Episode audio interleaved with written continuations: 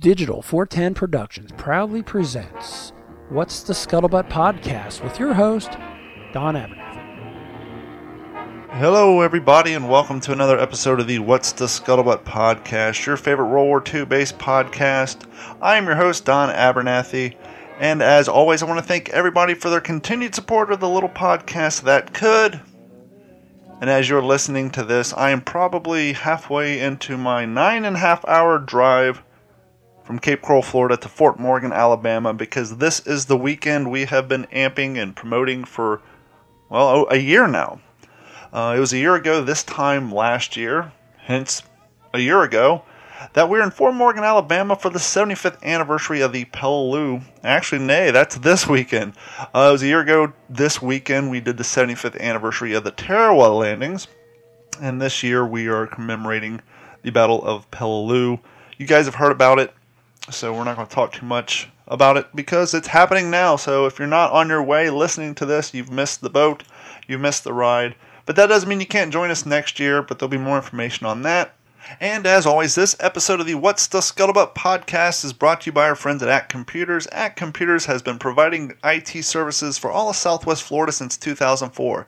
They specialize in businesses large and small, laptop repair, computer repair, tablet repair, wireless network footprint expansion, two-form authentication, online backups, online antivirus protection. You uh, have a need, they can help you out. Give them a call at two three nine, two eight three, one one two zero or go to act dash cape coral dot com. And as always, if you don't live in Southwest Florida, as long as your internet works, they can help you remotely. So give them a call at two three nine, two eight three, one one two zero or go to act dash cape coral dot com. And while you're out on the internet, please feel free to stop by w t s p world war two dot com, and you know the deal. Please uh, support the show by using the Amazon links, sign up for Patreon, buy a t-shirt. All the money goes to help bring uh, better equipment and better content to you. And um, once again, I just I want to thank everybody for your continued support. I know I sound like a broken robot. Um, I got robots on the mind. I, I've been watching Westworld like every night for the last four days, so I'm just all over the place. Um, it's Halloween night, so happy Halloween. I went out and took the kid out trick-or-treating. I think we did two miles. She got a metric ton of candy. She's super happy. I feel sorry for the teachers tomorrow. Have to deal with all these kids hopped up on candy. But hey, that's not my problem because, once again, right now I am on the road for a nine and a half hour drive. And please, if you have like-minded friends who are into World War Two, um, into history, into living history, whether they're reenactors or what have you, please, please, please share our podcast with your friends. Best way to grow a podcast is through word of mouth and to share our links on uh, all your social media platforms. And if you haven't done so yet, please go to youtube dot com and look for the Digital four ten channel. We have a lot of videos coming up, and I hope to have finally to release the um, video I shot out at the National Museum for the Pacific War. I actually got to shoot uh, some intro videos this week to go into that because when I did that video, I was a one-man show, and um, I... As I'm editing the video, I discovered I need some stuff to finish it um, because it was the first video, because I didn't have a film crew with me, and I'm doing everything, and it was a busy weekend. I didn't have the time to sit down and get all the material I needed, and so as I'm editing it together, I realize I'm missing stuff. So I'm going to shoot a few things this weekend so I can wrap that video up and get that up on YouTube. If you haven't seen the video I did, my review on the uh, Air Venturi M one carbine air rifle, go check that out. Um, put a lot of effort into that. I really enjoy it. But uh, enough with me, and uh, on with the show.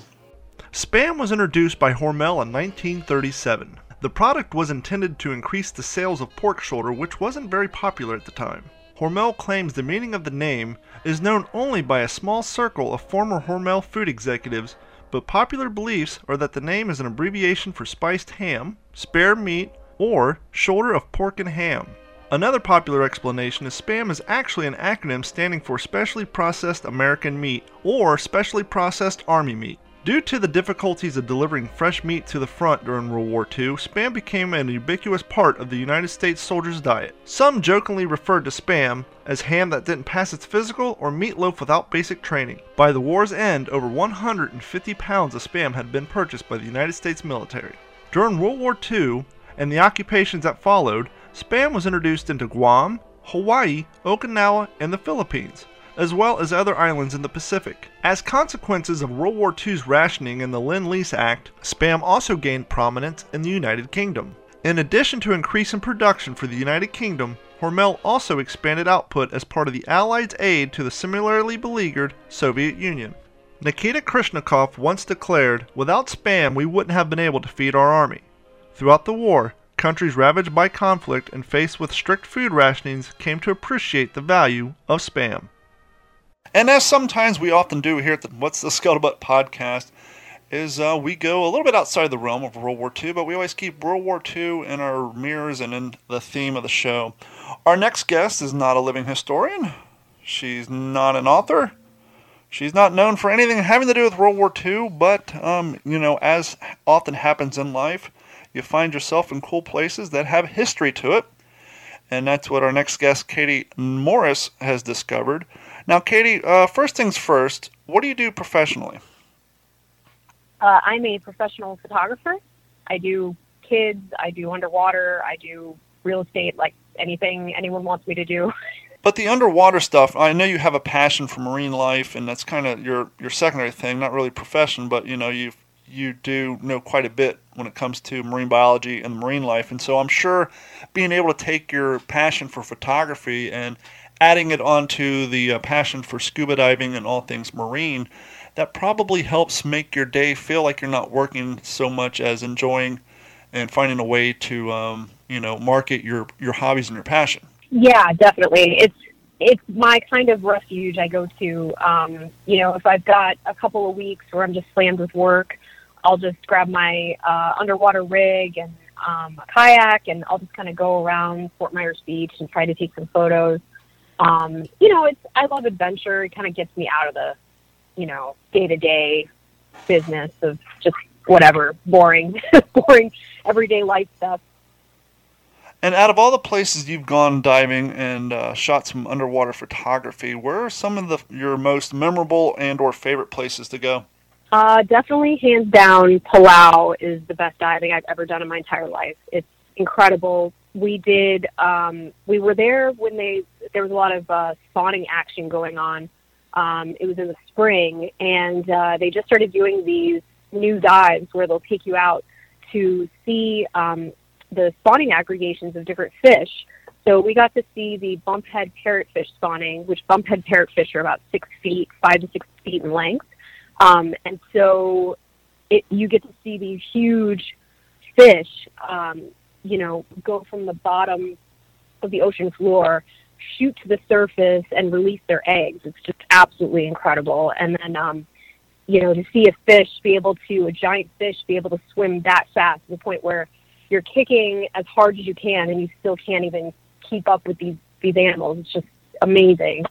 Um, and uh, blackwater night dives, um, it's amazing. Tons of wrecks and walls. Everything you could ever want is, like, right there. Now, where's Palau located? Um, it's near Guam.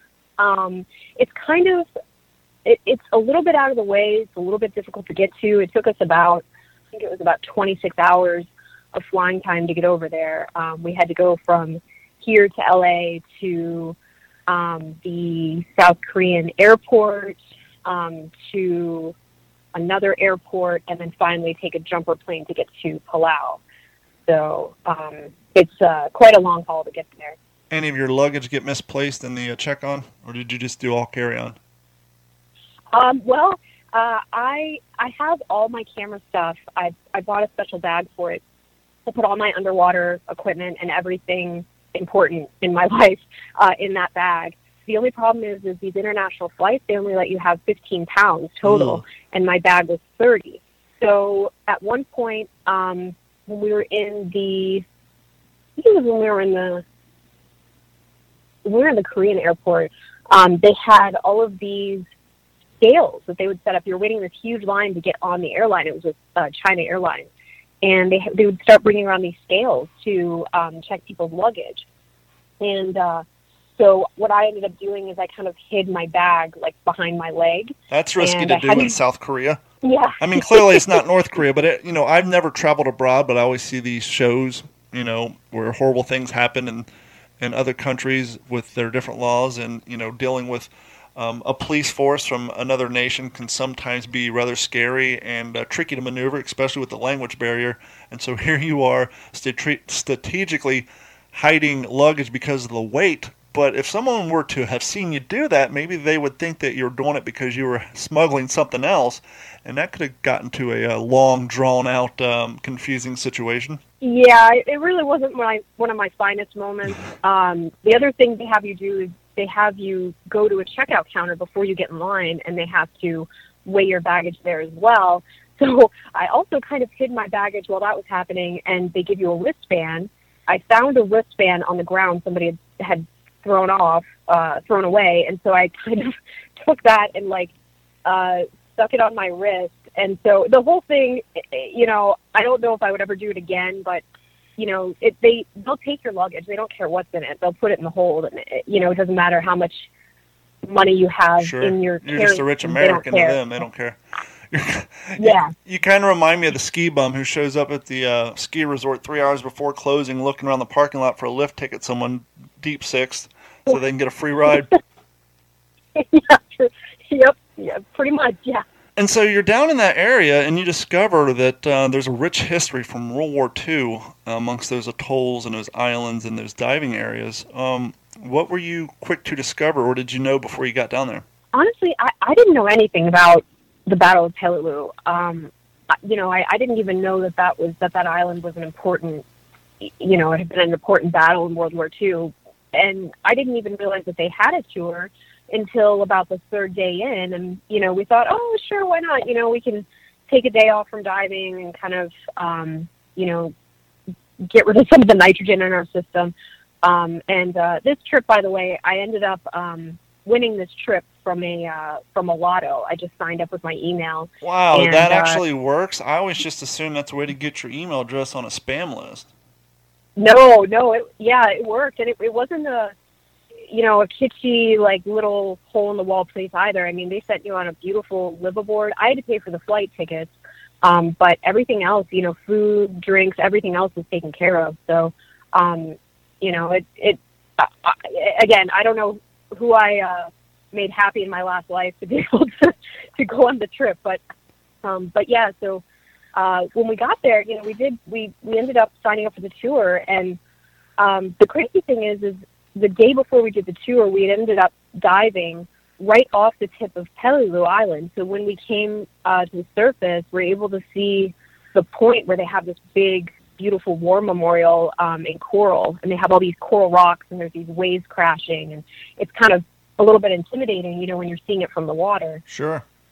But, um, but yeah, so when we when we ended up going on the tour, uh, I'm a pretty empathetic person, and I was able to really look at the situation from the viewpoint uh, of the the soldier that was out there. Um, and uh, so when they walked it, us through it, basically what they told us is, um, you know, their the idea was they knew that the Japanese had, made, had used the airstrip on this island. Um, my understanding is that the Japanese had enslaved the um, Palauan people, mm-hmm. and uh, the U S forces wanted to get on this island, uh, you know, to use it as a strategic point for them during the war. They thought it would take four days.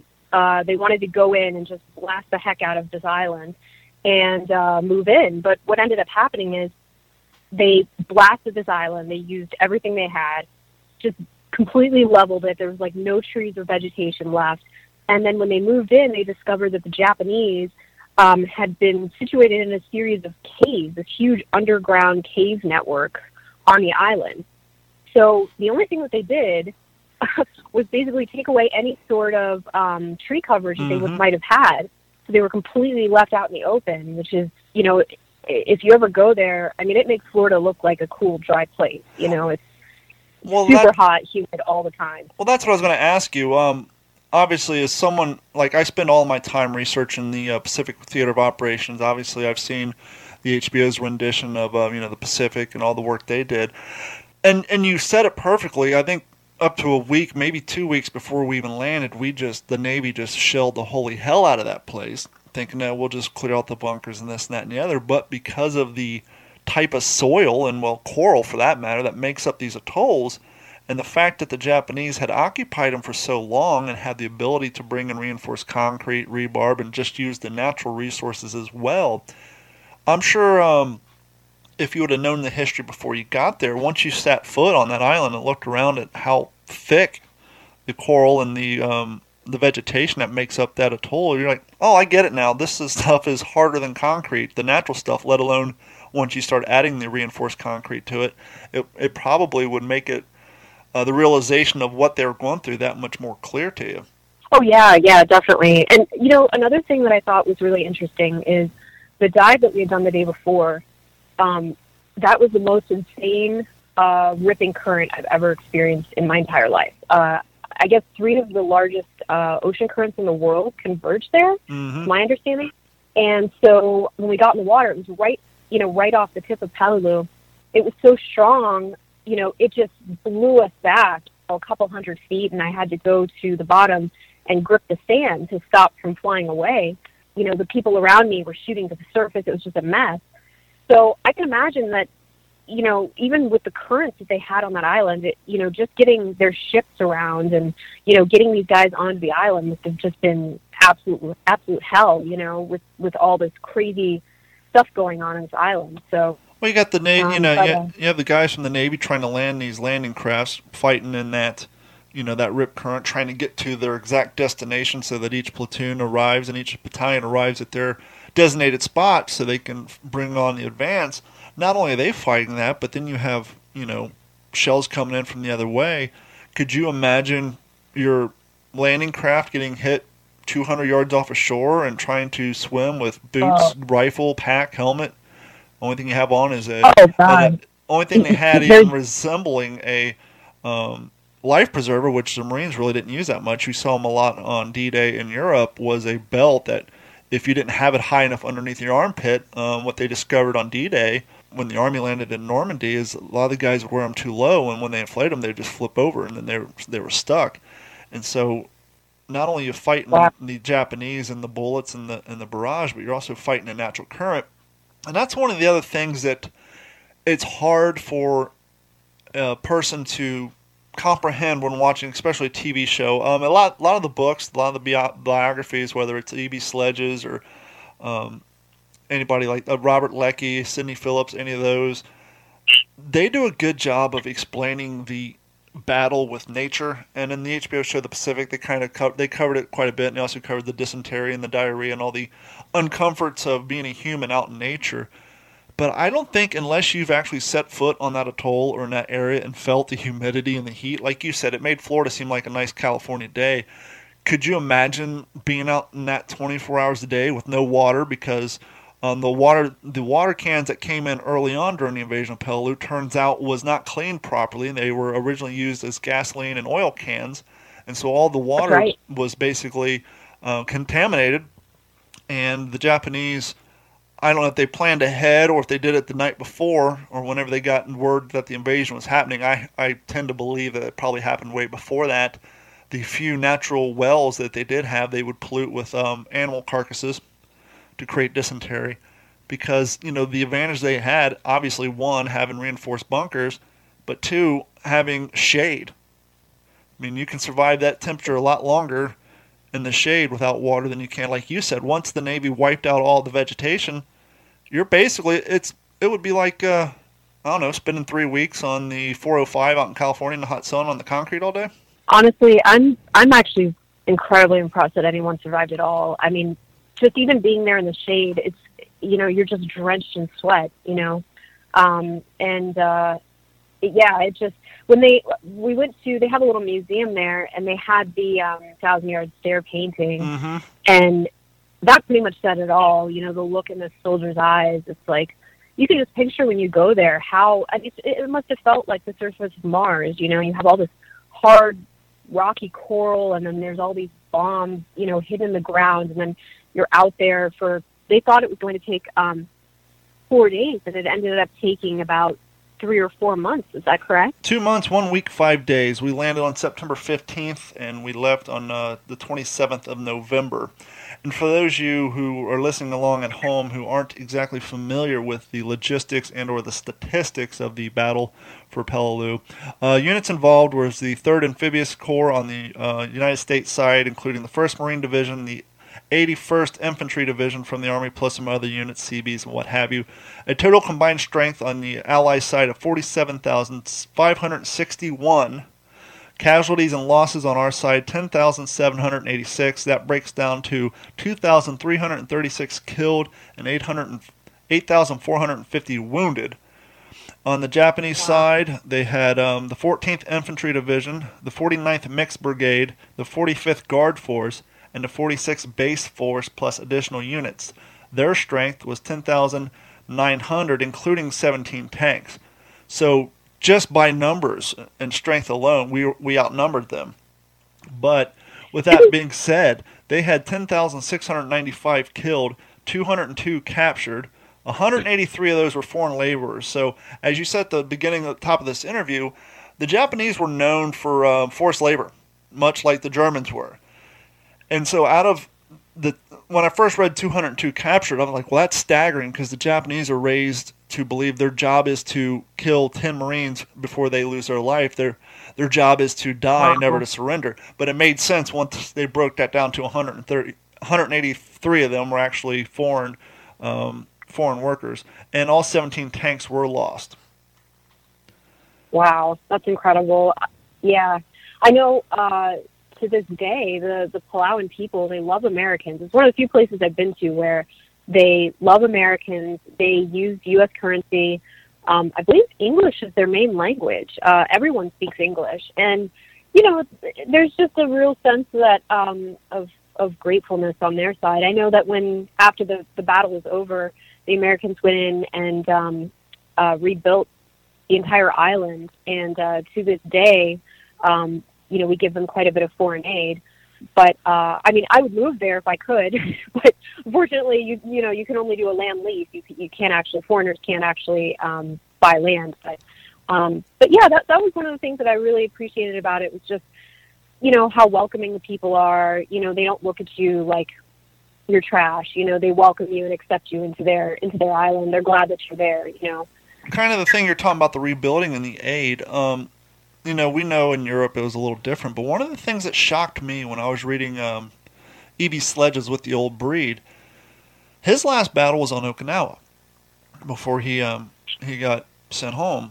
And he was saying in his book, once they um, took Okinawa, they got to the other island and captured it, and we finally said, okay, it's secure. Those guys were told, okay, turn around, walk the other way, and start cleaning up. Anything larger than a thirty caliber shell casing, pick it up, marshal it up, throw it away. Bury the dead Japanese. And so here's guys who spent days, some of them weeks, not only on that particular lo- months, not only on that particular location, but a lot of these guys have been fighting for three years.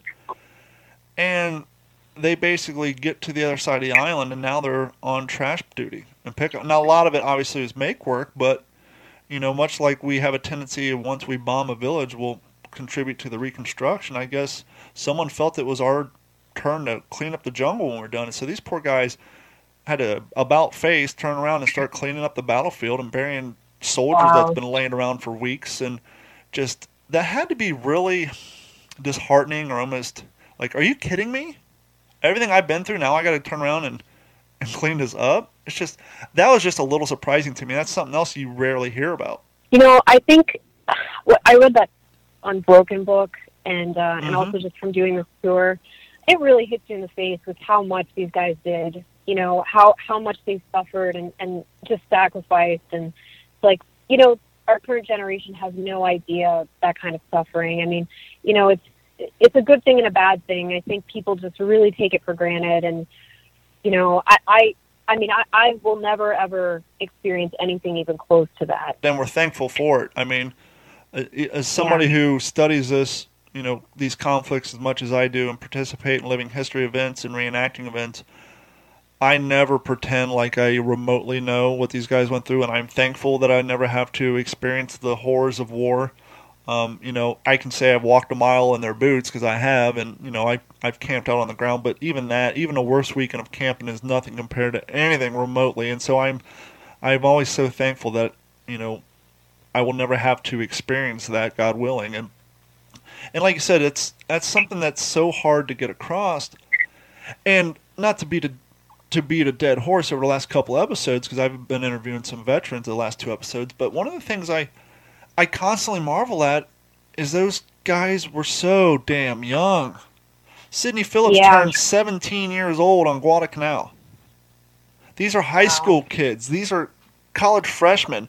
If you were twenty-one, twenty-three, or twenty-five at the time, you're considered an old man, let alone in your thirties or forties. Forget about it. And I often joke that, you know, our world was saved by, you know, a generation of high school kids and college kids, sixteen and seventeen-year-olds, where you can't even get a seventeen-year-old to mow the grass on a hot day nowadays yeah. without getting a sigh and a whole lot of complaints. You know, those, those guys were true badasses. You know, even my grandpa, you know, he was, he uh, dug the foundation for his own house when he was eighty-five. You know, he, uh, you know, he was still lifting weights. He was still super strong when he was in his nineties. You know, these guys, they, they were just, just true badasses. You know, they went out, they did what they had to do, they didn't complain about it. And, you know, I just think it's so important that people read about this stuff and understand it for the future, and, and understand, you know, this is what this is what you have to do when a country goes through something like this. You know, you just have to pick up, go out, do your duty, keep your head down, get the job done, and, you know, and try to make it out as, as best you can, you know. Um, But uh, the other really interesting part about going in, on this island at the tour was um, we went into these caves. And, uh, you know, you walk around and there's like thousands of sake bottles everywhere, mm-hmm. still littered all over the ground.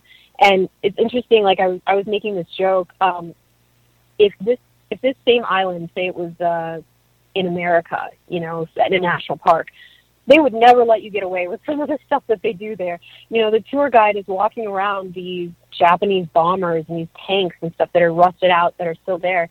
And you can just, there's no, uh, you know, do not cross lines or signs. You just go up and you just pick up, you know, pieces, parts and pieces of this stuff everywhere.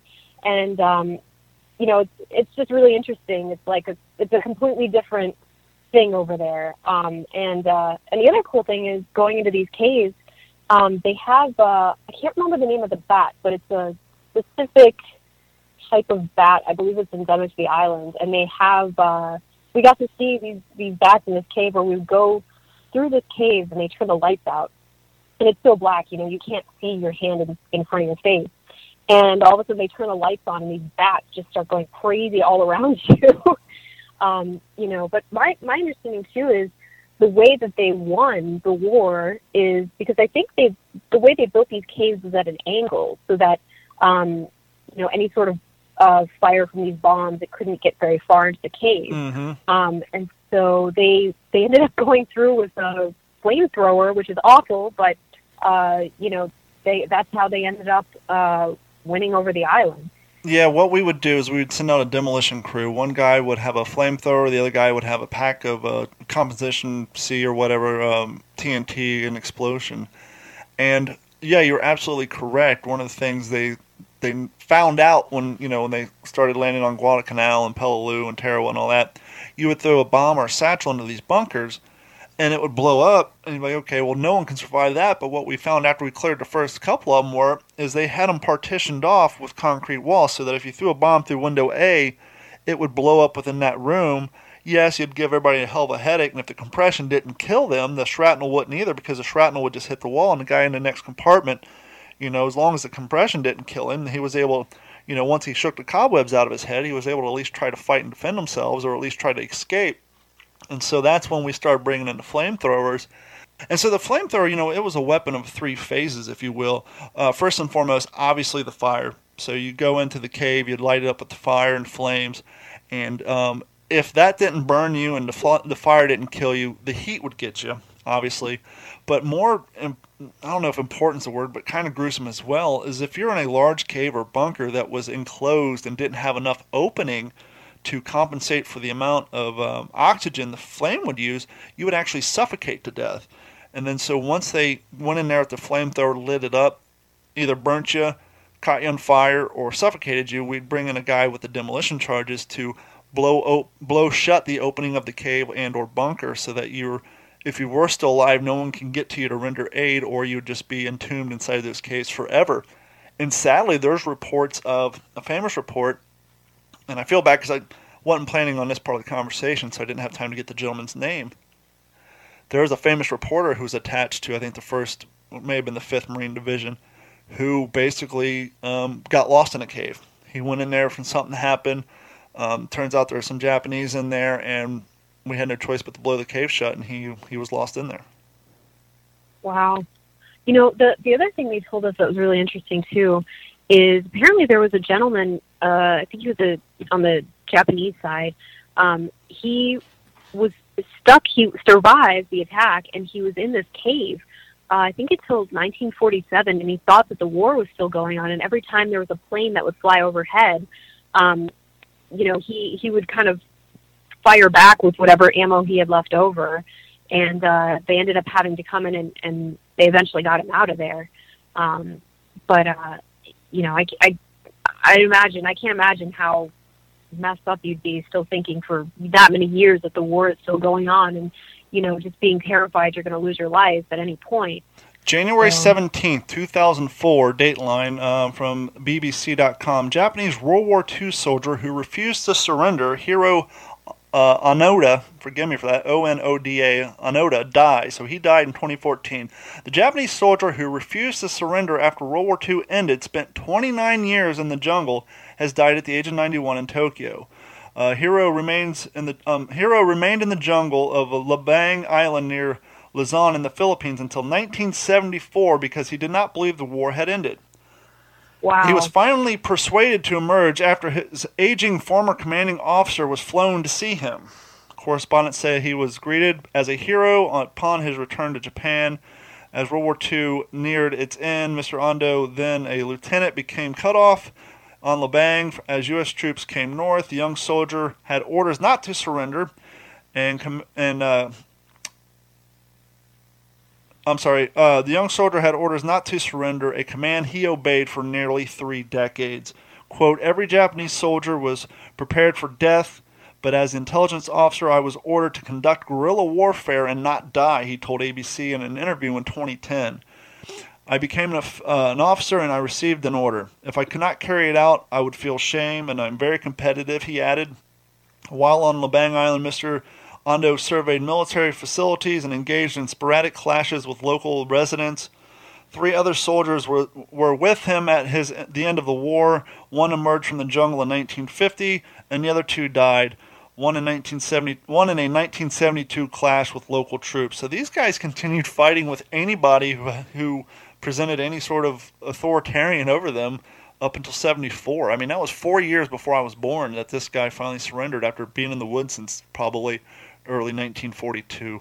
That just shows you wow. the amount of dedication and, not to be rude, but a little bit of brainwashing that went on amongst the empire. And oh yeah, I mean, if you if you read that Unbroken book, I mean, these guys were totally brainwashed. You know, I mean, the fact that they, you know, committed suicide, if they, you know, even suspected that they that they was lost, you know, I mean, that just goes to show the kind of power that has over a person. Um, And, uh, you know, the other really interesting thing, too, is the amount of uh, of planes that are sunk all over the all over the islands of Palau that are still, um, you know, you can go and dive and uh, go inside of these airplanes, these aircraft, and, you know, they're just littered. And I think they're still finding um, different uh, aircraft. Oh, they, I would imagine. Yeah, and I'm sure they'll, they'll continue to for years.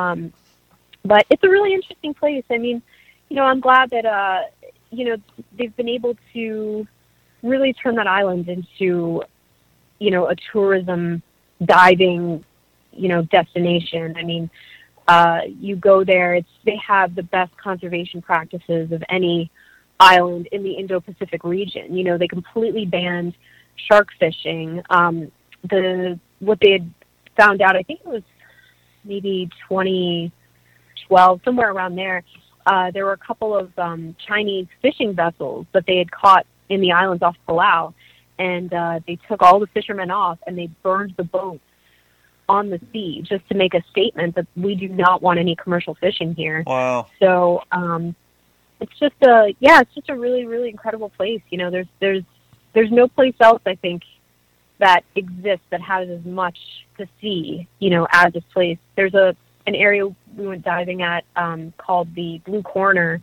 And because the currents are so crazy, you use a reef hook and you hook into um, areas where there's rock or dead coral on the bottom. And you just kind of float there, you know. And from the bottom of, uh, we were there for a while and we didn't really see much. But from the bottom of this wall, all these black-tipped sharks just started coming to the surface. And, you know, I was probably six feet away from hundreds of these black-tipped sharks. And, you know, they're just kind of cruising. They're just, they look at you. They don't, you know, they don't really care you're there. Um, and then I turned around and there was like a huge school of barracuda. Uh-oh. And then I turn around and then there's like a manta ray, you it's know, like the West Side Story. Like crazy. What, how, um, how deep are you certified to dive? Um, I've been, the deepest I've gone is one thirty. I don't really do the deep stuff anymore. Um, you know, I tend to just kind of stick to the more shallow stuff just because it's, it fits more with my shooting style. I like to go and get, you know, the sunsets on the water. And, uh, you know, I feel like there's a lot, you can stay, you know, at twenty feet, you can stay, stay down for like an hour and fifteen minutes if you want. So, um, I like that a lot better than doing these repetitive dives where you're going down to one hundred feet, ninety feet, eighty feet, and you can only go down for, you know, a short period of time before you have to resurface. So um, there, though, it's very advanced diving. Everything is deep. Everything is insane. Like, you know, you've got um, it's not it, it's it's not Caribbean nice easy diving. You know, you're there to work. You know, I mean, we were doing three to four dives a day, um, you know, trying to kick in these crazy currents to keep up with everything. I had all my camera stuff, which is, you know, thirty pounds underwater, trying to carry this stuff in these currents. You know, I think I probably lost like ten pounds, you know, so, um, you know, by the time we got done with our diving and everything there, I mean, we were just spent for like a couple weeks. I actually ended up in the hospital when I came home. Um, because my electrolytes are so low. So, yeah, there's um, no seven elevens to pick up a Gatorade at while you're there. Which kind of leads yeah. me into my next question. How is the, I guess first and foremost, the economy, and second, the accommodations? If someone were planning to go down, whether they're a World War Two aficionado or they enjoy diving, if someone was trying to plan to make this trip, should they um, set the expectations of roughing it a bit and uh, you know, dealing with nature, or are there places that have the A C and, you know, the luxury beds and, and fine dining? Or is it more like a, um, you know, it's more going to be more like a camping trip? You know, it's a little bit of both. Um, I've been to uh, Belize. I thought Belize was, was way worse on the scale in terms of, you know, you see people living in cardboard houses and, you know, it's just, it's it's a lot of shocking conditions that people live in, and it's really sad. Um, but then, you know, you also have your resorts. This is kind of, I thought this was a lot more even keel. You know, obviously, you're going to go, there's not a ton of places with air conditioning. It's, you know, it's very warm. Um, we were on a live-aboard, which means it has, uh, it's with a, the Palau siren. Okay. Uh, the siren ships, they have ships like all over the Indo-Pacific. Um, but, uh, they have this huge, beautiful ship, but even, even with that, and you have this incredible, you know, we had an Indian chef, he was making his Indian curry every day. I was like, awesome. But, you know, you still have, uh, the main room where everybody goes and hangs out, where you set up all your equipment. There's no air conditioning, you know, it's, it, you just have to expect that you're going to go and be really warm the whole time. Um, you know, but I mean, everything is pretty, you know, it's not like they have a Howard Johnson there. The resorts, you know, there's resorts there. It depends on how much money you have. Sure. If you're looking for something uh, a little bit less expensive, you know, I thought there were some really good options. We stayed in a hotel when we first got there, and, you know, it wasn't, it was no frills, but, you know, it was clean. It was right on the water. Um, you know, I, I've also gotten to go to Indonesia, um, and uh, it was in North Sulawesi. India or Indonesia is crazy. Like, there's people, you know, at the marina, they're like slaughtering pigs. Like, I'm not joking. There's trash everywhere in the ocean. This was not like that. Um, the thing that I will say that I was very disappointed with, which is uh, this is happening across the board, and apparently Palau is not nearly as bad as some other areas, is, you know, and I hate to say it, the t- Chinese tourists that go there, I don't know if it's a cultural thing, but they just really don't have a ton of respect for the reef. Uh, there's a huge issue with all of the dive operations there, trying to get people under control. We saw people standing on coral. We saw people, you know, touching coral. We saw people just, uh, you know, when we were going to see the bumphead parrotfish spawning, you know, there was um, a couple of divers that uh, were from a Chinese cruise ship, and they would just go straight into where the fish were, disturbing their mating, and then also, you know, making the fish leave so that nobody else could enjoy it. Just, you know, a lot of bad behavior. Well, I don't think the uh, fine government, the fine communist government of China spends a whole lot of money and time and energy on, you know, their equivalent of Woodsy the Owl and um, Smokey the Bear, and teaching, you know, the proper procedures and handling of uh, going out in nature. They're more focused on uh, trying to keep their, their people under their thumb and make them believe that they have, right. have uh, more freedoms than they actually do. But you're talking... Yeah, and I, and I understand. Go ahead. Oh, and I understand, too, you know, if you grow up in this country where you're surrounded by thousands and thousands of people every single day, it's like, you know, you're just trying to go and, you know, get whatever you can. You know, you go to a store. It's like, you know, you're just, I can imagine the kind of pressure that the people feel from, from experiencing that, you know, and then that translates to when they go overseas and do vacations and stuff, so... Well, you're talking about how some some of these places, the litter and all that's extremely dirty. If you go on YouTube and you look up this um, documentary, it's all right, but it's called The Return to Tarawa. And one of the uh, young men who was commanding or driving, one of the coxswains who was driving a landing craft during the invasion of Tarawa, which was seventy-five years ago last year, so six, seventy-six years ago to, uh, this year, he went back and he was dismayed how bad Red Beach One and all the landing beaches are. Diapers everywhere, trash, and they're just, you know, these islands. And Tarawa was one of the most bloody battles, or one of them, for the Marines. And because of the huh. um, the Nape Tide, got a lot of the landing craft stuck on the reef, and these guys had to, you know, run a thousand yard, well, wade a thousand yards in while getting shot at. But and then the oh atoll is so small to this day. Whenever commercial or anyone breaks ground for construction, they're constantly p- recovering bodies. I mean, every almost every month they're they're recovering lost Marines who were never recovered from back then. And but it's just the economy and the government's so poor, and the United States government lends so little help, and what help does get lent probably gets misappropriated. That in this documentary, you know, this gentleman, he comes up with a plan. He tried to get. Uh, I think Bush was in office at the time. That's how long ago this, this documentary was. But he, I think he was trying to get them to finance a uh, rendering plant or recycling plant to help keep the beaches clean. And, but it's just sad how... And, you know, you can't blame the local people and local government because their economy is so poor they can't afford to build those places. But you could, you know, teach your people to, you know, use trash cans and all that. But once again, they're they're struggling to take care of their families. That they That's low on their priority list. And and I hear that, you know, a lot of those places are like that. It's just, you know, a lot of trash. And when you're there in Peleliu, did you go to the airport? Is that do you know if that airport is the same location as the original one? Um, I'm not sure. We we didn't go to the airport. We tried to stay. They have a specific path that they take you because sure. I know there's still a lot of um, bombs that Ordinance. are buried everywhere. Um, but um, but yeah, as, as far as I know, it's it's still there. Um, you know, but, uh, but like I said, I mean, the trash in, in Palau, they do a really, really good job. I mean, they've, they've made sure that, you know, they want to keep that as a tourist destination. That's where they make the majority of their money.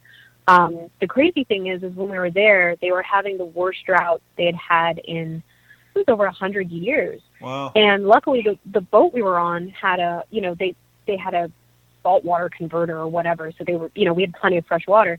But by the time we got off the boat, um, there was a, you know, we were supposed to fly out, and there was a resort there um, that we were going to go and just kind of hang out at and get lunch. And they'd closed it down because they said, you know, we have no fresh water to give tourists. And, you know, we started going to some of the, you know, the local, um, the different buildings that were there. And uh, they just had buckets of water that were filled up, and that was their water. Ooh, you know, so for the next however many months. Um, there's an, a lake there. It's very famous. It's called Jellyfish Lake. Um, it's known for, I guess, thousands of years ago, some jellyfish entered into this lake. Um, and then, you know, something happened. The lake closed off. And so these jellyfish were stuck in this lake. Um, but over thousands of years, they've been able to develop where they have no stinging cells. Huh. Um, no comp- and, no uh, competitors? No uh, predators? No predators. It's it's literally just jellyfish wow. in this lake. Um, and, you know, you can touch them. I think supposedly they have some stinging cells, but it's so, it, you know, it's it's so small, like, sure. it, you know, you can't feel it. Equivalent of a fire um, ant. What's that? So the equivalent of a fire ant bite? Yeah. Well, no, no, not even. I mean, you know, you can touch them, you don't feel anything.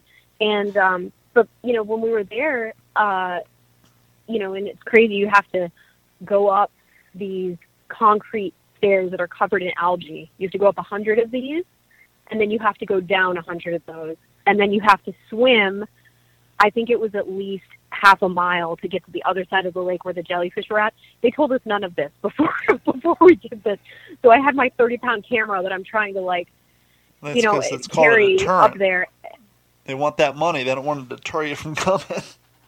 yeah, yeah, and, and there's like no railing, but you know, but it's it's worth it once you get down there. But um, right after we left, a week after we left, they closed the lake down because uh, the drought was so severe, the jellyfish died, Ugh. and um, they ended up not opening it for another three years. So I was like, I felt very grateful that we were able to go and experience that, you know. Um, but um, but yeah, they were they were trying to get a. Um, water from other countries, and it, it was just a mess. Um, you know, so so that's the other thing is, you know, if you go to some of these places, you really just need to do your research ahead of time. You know, um, figure out, you know, if God forbid, what happens if I'm there and there's some kind of natural disaster. I mean, you know, I always use um, Dan uh, Divers Alert Network insurance. They also have travel insurance. Um, That's great because if you, you don't, I don't even think you necessarily need to be a diver. I'm not positive about that, but, um, you know, if you hurt, say you cut your foot, you know, and it gets infected, they will helicopter you out to um, the nearest hospital. You know, sometimes you're in these locations where if you get decompression sickness, the nearest deco chamber is, you know, four hundred miles away or something crazy. You know, you know, it's like sure. you, you need to uh, to be able to have access to aircraft that'll get you to some of these areas. So, well, I think um, that's a good tip. I don't think a lot of people consider um, travel insurance, especially when they go abroad. But you know, when you're going to a, let's be honest, a third world country where, um, or you're going to places in those countries that are even further out where, you know, it's going to take you a two hour boat ride back, and hopefully you're not in a position where you have a broken bone, because that's going to be a very uncomfortable ride. Um, yeah, it probably would behoove you to pay the couple hundred bucks, whatever it is, to uh, get that insurance in case, especially if you're out diving or rock climbing or doing anything that has an inherent risk to it, because um, finding yourself in a position like that with no way to get adequate uh, care is uh, definitely going to ruin your, your vacation and possibly your life. Yeah, and it's it's totally worth it, and it's not even that expensive. I think we spent an extra one hundred fifty dollars for the travel insurance, and um, you know, and I insure all my equipment and everything too. Um, but um, but yeah, so I would I would recommend anyone. You know, you're going to be roughing in a little bit if you go to Palau. Lower your expectations a little bit, but you know what you get in exchange is is completely worth it. You know, especially if you do the tour. It's, it was incredible. I mean, I learned so much. I had so much more respect for what went on on that island. You know, it completely opened my eyes to, oh my God, I, I, I don't even understand. I've never been anything, anything, you know, even close to that situation. Like, you know, wow, I just, it just, it, it blew my mind. It was, it was just amazing. So as you're traveling around the, the more dense populated areas, I guess the villages, the towns, and the cities, are there still remnants of the war, or is most of that in your experience out in the um, outskirts and the boonies a little bit more? Have they cleaned up a lot of that stuff in the developed areas, or do they still use those kind of as monuments? No, I mean, really the only evidence you saw was on Peleliu, um, and we didn't really do a ton of stuff that was land-based just because there's really nothing sure. to do. You know, if you go there... Uh, you know, you go there to dive pretty much. Um, so, you know, I, I, but it was interesting, you know, you go and they have a museum, they have um, the big memorial on the point. Um, you know, the, the tour, the tour took us all day long to do, you know, I think there's only seventy people that live on Peleliu. So, you know, it's, that's pretty much the whole, the whole island is, is just dedicated to the war. You know, it's, um, it's really incredible. And the fact that they've kept all this stuff, uh, you know, they haven't tried to move the bombers or, you know, erase any of that history. Um, you know, I thought, I thought that it was, it was good that they did that as well. You know, people need to remember this stuff. So, well, your homework assignment is to go on YouTube tonight and look for H B O, the Pacific Peleliu Air, Peleliu, Peleliu airport scene. And, uh, because famously, because it is an air, the runway, there's not, the vegetation was cleared out around it, and so the Japanese were set up in the bunker, well, what was left of the two-story building after getting the hell bombed out of it, and the Marines, in order to get to them, had to run across, I think, a thousand, maybe two thousand yards of open land in the heat. Oh wow! Uh, with no no water. Um, like I think it was like on day three after they made their way through the island, and they just basically had to haul ass, an equivalent to what. Couple of football fields and just run, run, run, and, and hope not to get shot. And they, um, Tom Hanks and Steven Spielberg did a great job on recreating that scene um, in the show, the H B O Pacific. And it, that scene itself is on YouTube. It's like four minutes long, but check that out if you want oh. want to get an idea of what those guys get went through. And uh, go ahead. Oh, yeah. No, I will definitely check that out. Uh, yeah, I didn't even know that was out there. So, yeah, I would love to see that. I have the box set of the D V D. I'll, I'll let you watch it. Haney actually got it for me when I first started uh, producing their show. Um, and for those of you who are going to be in the Fort Morgan, Alabama area or want to drive down to Fort Morgan, Alabama if you're up north or want to drive up if you're down south, November first and second is the seventy-fifth anniversary of the Battle of Peleliu. And on the same location that we had the seventy-fifth anniversary of the Tarawa landings, we are going to have a full-scale uh, living history event and reenactment. I think there are currently one hundred fifty reenactors, which is big for a second-year event. We st- did the first one last year. Uh, this year, obviously, is our second one, and we're doing Peleliu. And we're going to have C Bs out there, uh, women who are representing Army nurses and obviously, I'm sorry, Navy nurses, and obviously those of us representing the United States Marine Corps. And we're going to have a good time. Uh, we are looking forward to Friday night or Saturday night. We're actually going to do a nighttime battle, which is very rare in those sort of situations. Um, but not only could you come down and enjoy and view the spectacle that we're going to do, and you can learn more about uh, Peleliu, because after the battle and before the battle, obviously you can walk through our bivouacs and see our tents and our uniforms and all that. But Fort Morgan itself is a beautiful, beautiful piece of property. The fort is still there. As you're driving down this, you know, peninsula, because the I'm sorry, the fort. Basically, after you drive through the Panhandle of Florida, you're there. You're in Fort Morgan, Alabama. The views are beautiful. The town's beautiful. The fort itself, the land, the, the national park. It's all the batteries are still there. Basically, the buildings. You're looking at one hundred fifty year old brick. Um, it's amazing, just the, what they're able to do with the. Um, the masonry back then. So that's November first and second, Fort Morgan, Alabama. Uh, you can find more information at whats the scuttlebutt dot com and on our Facebook page. Katie Morris, thank you so much for coming on and uh, sharing your adventure going down uh, underwater diving and your experience. It's interesting to get the um, experience and inter- uh, perspective, if you will, from someone who really doesn't spend all their time dedicated to World War Two. Most of our guests on here do that. And so, um, one... kudos to you on your memory and whatever research you did afterwards, because you seem to know a lot on uh, the information you uh, shared with us on the show today. But thank you for everything, and uh, I hope you have another adventurous dive coming up soon. Yeah, yeah, of course. No, I, I, I really appreciate you having me on. I, I love to talk about this stuff. I'll talk about anything diving related. I mean, if you have a whole three-hour show, I will talk about it for three hours. So, you know, so yeah, thanks for having me on, you know. Um, and again, I just really wanted to get across the point that um, if there's anyone out there who wants to have some really serious appreciation for these World War Two vets, you know, or any vet, please, like, go and do research on this battle. It will completely change everything that you thought about what these men had to go through. So, and I think I couldn't put a finer point on that, and that's the perfect way to end this interview. So, Katie, thank you so much for your time, and best of luck in all of your endeavors. Yeah, you too. Thanks a lot.